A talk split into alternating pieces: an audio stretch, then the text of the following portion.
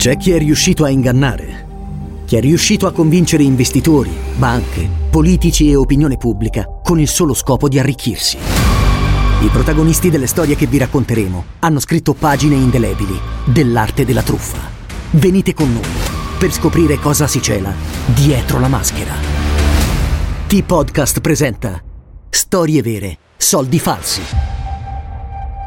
Ascoltalo ora su Spotify.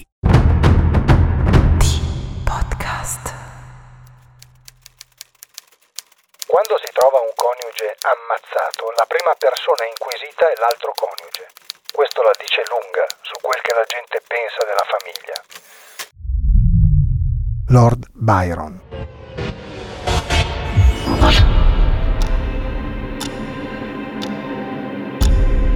L'Italia è stata teatro di crimini feroci e per molti di questi non è mai stato trovato il colpevole.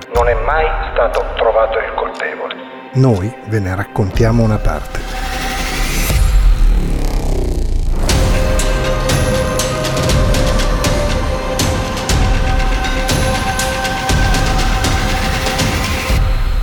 State ascoltando Spaghetti Thriller, i delitti irrisolti del bel paese.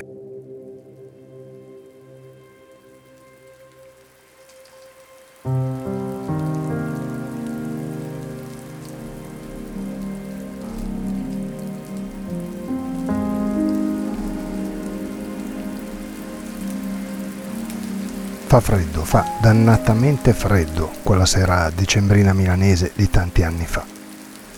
Non solo. C'è un filo di nebbia, proprio un filo. E piove. Tanto. Piove quasi a dirotto. Milano si sta preparando al Natale, la gente corre da un capo all'altro della città alla ricerca degli ultimi regali, delle occasioni, di doni strani e originali, qualcosa che esca dalla solita routine di sciarpe, guanti, calze, maglioni o profumi. Oltretutto è sabato, un sabato sera come tanti, se non fosse l'ultimo prima del 25 dicembre, quando, al di là della frenesia da spesa, generalmente si esce con gli amici o con la famiglia per mangiare una pizza, continuando il compulsivo desiderio di spendere. C'è la tredicesima, c'è il premio produzione, c'è che tutti devono essere felici sotto Natale. A Milano il Natale, in verità, comincia presto, già a inizio dicembre. Sant'Ambrogio, attaccato all'Immacolata Concezione, un dogma religioso, ossia non contestabile dai credenti, spesso genera veri e propri ponti lunghi, come si usa dire, che consentono agli abitanti del capoluogo lombardo di poter andare a sciare o comunque nelle seconde case per trascorrere qualche giorno di relax. Sant'Ambrogio poi sancisce da sempre l'inizio della fiera degli Obei Obei, di cui si ha notizia fin dalla fine del 1200, anche se almeno ufficialmente il nome Obei Obei sembra risalire agli inizi del 1500, quando Giannetto Castiglione, incaricato da Papa Pio IV di riportare i milanesi verso la chiesa di Roma, temendo di essere accolto freddamente dalla popolazione meneghina, decise di portare con sé scatole di dolciumi da distribuire ai bambini, e non solo. Inoltre il caso volle che il giorno in cui Giannetto entrò in città fosse proprio il 7 dicembre, quando i milanesi festeggiavano Sant'Ambrogio, la cui elezione a vescovo meneghino avvenne per l'appunto il 7 dicembre del 374 d.C. Da allora, da quando il popolo accolse Giannetto e i suoi doni al grido di che belli, in milanese per l'appunto Obei Obei, la tradizione impone che questa fiera abbia inizio nel giorno del patrono cittadino e termini la domenica successiva. Ma tralasciando leggende popolari o racconti tramandati da secoli, torniamo a quel dicembre di tanti anni fa, esattamente al 21 dicembre 1996. Alla sera del 21 dicembre 1996, quando la città è brulicante, un piccolo formicaio in continuo movimento e la pioggia sembra non dare tregua, Claudio del Forno, 35 anni, laureato in giurisprudenza nel 1988 senza aver mai dato l'esame di Stato per svolgere l'avvocatura, intorno alle 20:20, vestito di tutto punto, saluta i genitori con i quali vive in via Marco Ulpio Traiano al civico 62, qualche minuto di cammino dalla vecchia fiera cittadina, in un palazzo inizio anni 70, poche decine di metri dalla circonvallazione della 90-91, arteria fondamentale della circolazione milanese.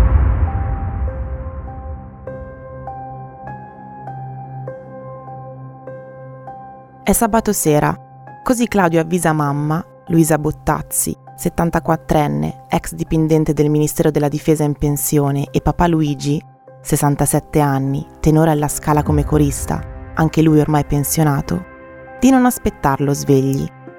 Vuole andare a ballare. Passerà a citofonare a qualche amico nella speranza che possa portarlo in discoteca. Claudio non ha la patente. Il giovane procuratore legale ha una vita particolare, tra virgolette. Da bambino, aveva 10 anni, viene investito da una macchina. Cadendo, sbatte la testa sul selciato, così lo portano di corsa all'ospedale. Gli salvano la vita, certo, ma dall'ospedale il giovane esce con disturbi psichici, manie di persecuzione e paranoie che ne limiteranno, di molto, la vita sociale. Nessuna ragazza, pochi amici, un carattere particolare che lo porta a litigare con chiunque per cose quasi sempre futili, quando addirittura senza nemmeno ragione d'essere. Ma Claudio è una molla, vive qualunque cosa come fosse rivolta a lui, abbiamo già sottolineato il fatto. Di tanto in tanto ha delle crisi. Intendiamoci, nulla di pericoloso per gli altri però. Solo per se stesso.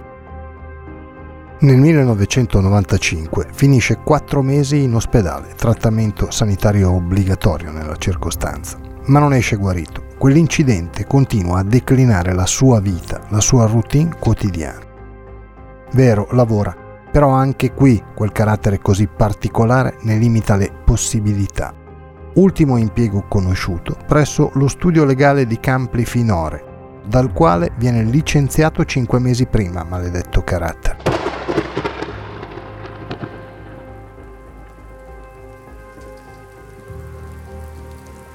Piove.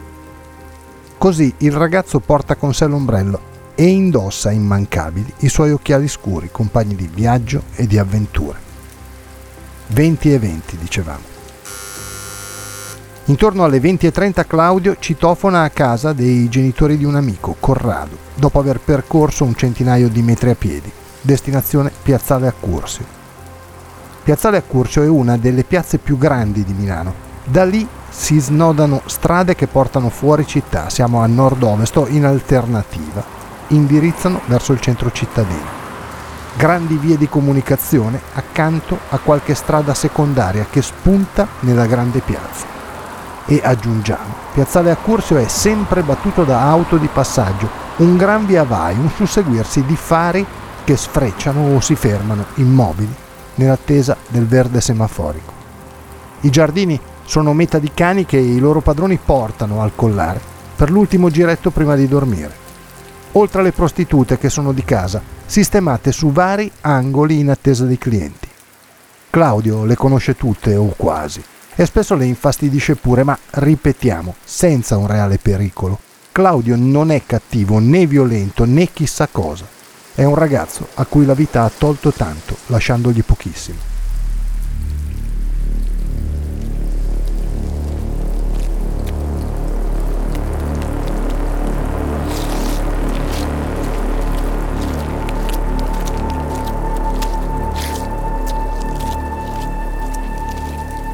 Claudio va verso casa di Corrado con passo deciso.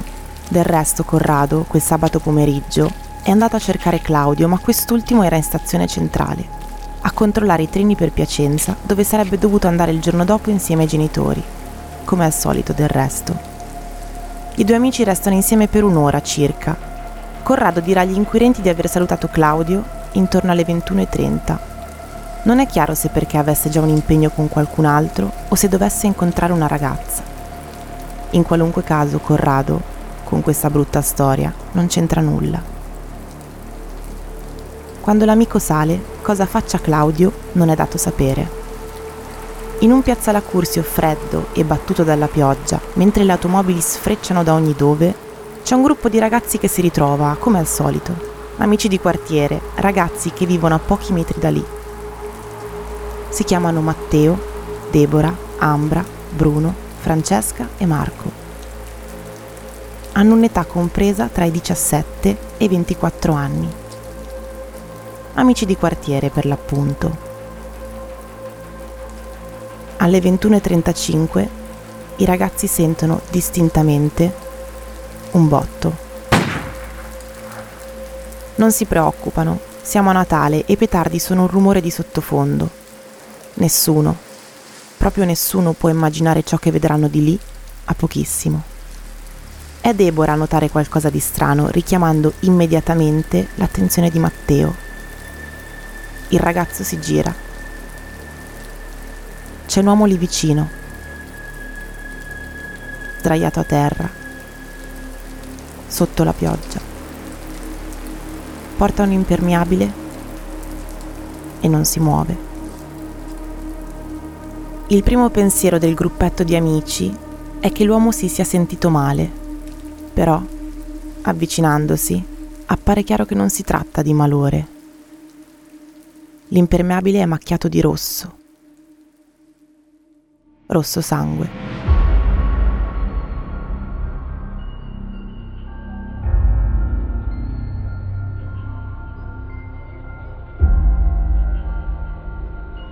Insieme ai ragazzi c'è un signore con un cane al guinzaglio. Non appena si rende conto di cosa è successo, l'uomo si allontana nel buio della notte sotto una pioggia battente insieme al suo cane. Non verrà mai identificato e di lui si perderanno le tracce. Ad ogni modo non è stato il proprietario del cane quello che si è dileguato così velocemente da far supporre qualche legittimo sospetto. Però avesse sparato lui, a che pro unirsi al gruppetto di amici col rischio che qualcuno lo riconosca? No, era semplicemente qualcuno che non voleva essere coinvolto e ha deciso di far perdere le tracce. Però qualcuno ha sparato, lì, nel bel mezzo di Piazzale Accursio, su un passo carrabile c'è un cadavere. Il cadavere, quello di Claudio del Forno. Gli inquirenti cominciano a interrogare chi in quel piazzale c'era davvero, chi non è fuggito, inseguito da chissà quali fantasmi. Bruno, uno dei ragazzi, racconta di aver notato una Y10 blu metallizzata guidata da un uomo, età apparente intorno ai 30 anni, qualcosa meno forse, capelli lunghi e barba incolta. Nessuno, dice Bruno, che abiti nelle vicinanze, perlomeno nessuno che lui conosca direttamente. C'è anche un secondo presunto testimone, il signor Riccardo. Il signor Riccardo sta cenando con la moglie in un ristorante di via Tavazzano, a pochi metri da dove Claudio è stato ucciso, e vede una vettura a fari spenti sbandare un paio di volte, colpire una Mercedes parcheggiata lungo il marciapiede e fuggire a grande velocità. Potrebbe essere una Golf, racconta Riccardo. Nulla a che vedere, dunque, con la Y blu metallizzata notata da Bruno all'incirca nello stesso momento. Sono indagini complesse, gli inquirenti se ne rendono conto fin da subito. Claudio non ha doppie vite, segreti da nascondere, misteri a far da contorno a una esistenza sempre uguale, sempre la stessa. Chi lo ha ammazzato deve provenire dalla ristretta cerchia di persone che conosceva o frequentava, perché altrimenti parliamo di un tizio, lui sì fuori di testa, che forse ha reagito male a uno scatto del ragazzo, ha sparato, l'ha ucciso ed è fuggito per andare chissà dove.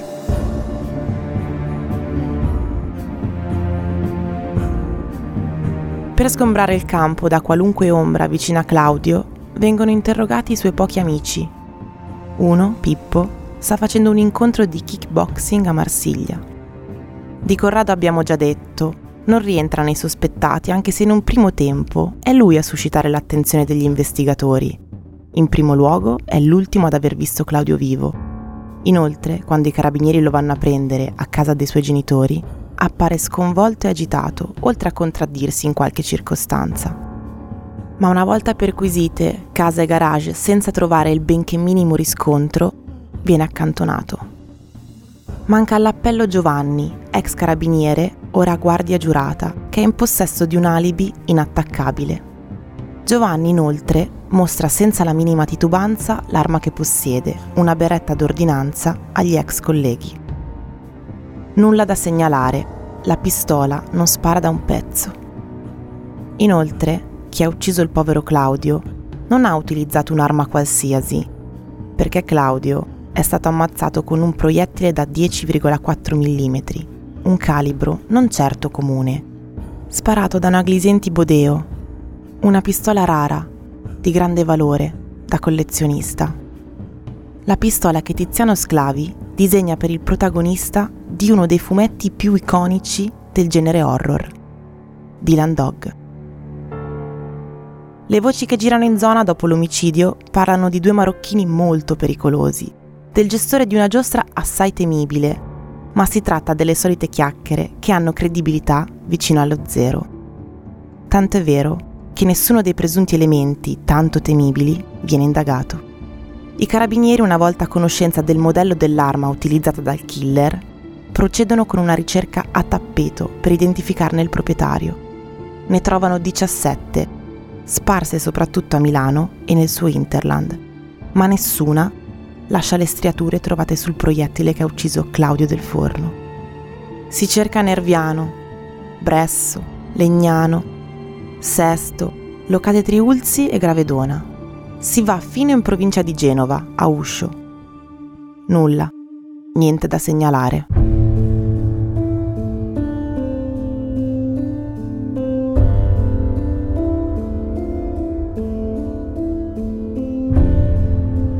Così appare chiaro. Claudio è stato ucciso con una 18ª Glisenti Bodeo, mai denunciata alle autorità competenti. Una pistola clandestina, insomma. Una pistola di cui non si ha traccia, come l'uomo o la donna che l'ha utilizzata per sparare in una fredda e piovosa serata decembrina milanese a Claudio del Forno, procuratore legale 35enne, punito dalla vita ben oltre il lecito. Trovato disteso sul selciato di Piazzale Accursio, nel tratto tra Viale Certosa e Viale Espinasse, poco dopo le 21:30 del sabato precedente il Natale, quando tutti dovrebbero essere felici, o più buoni. Tutti, tranne chi ha ammazzato Claudio e che, ancora oggi, vaga libero chissà dove.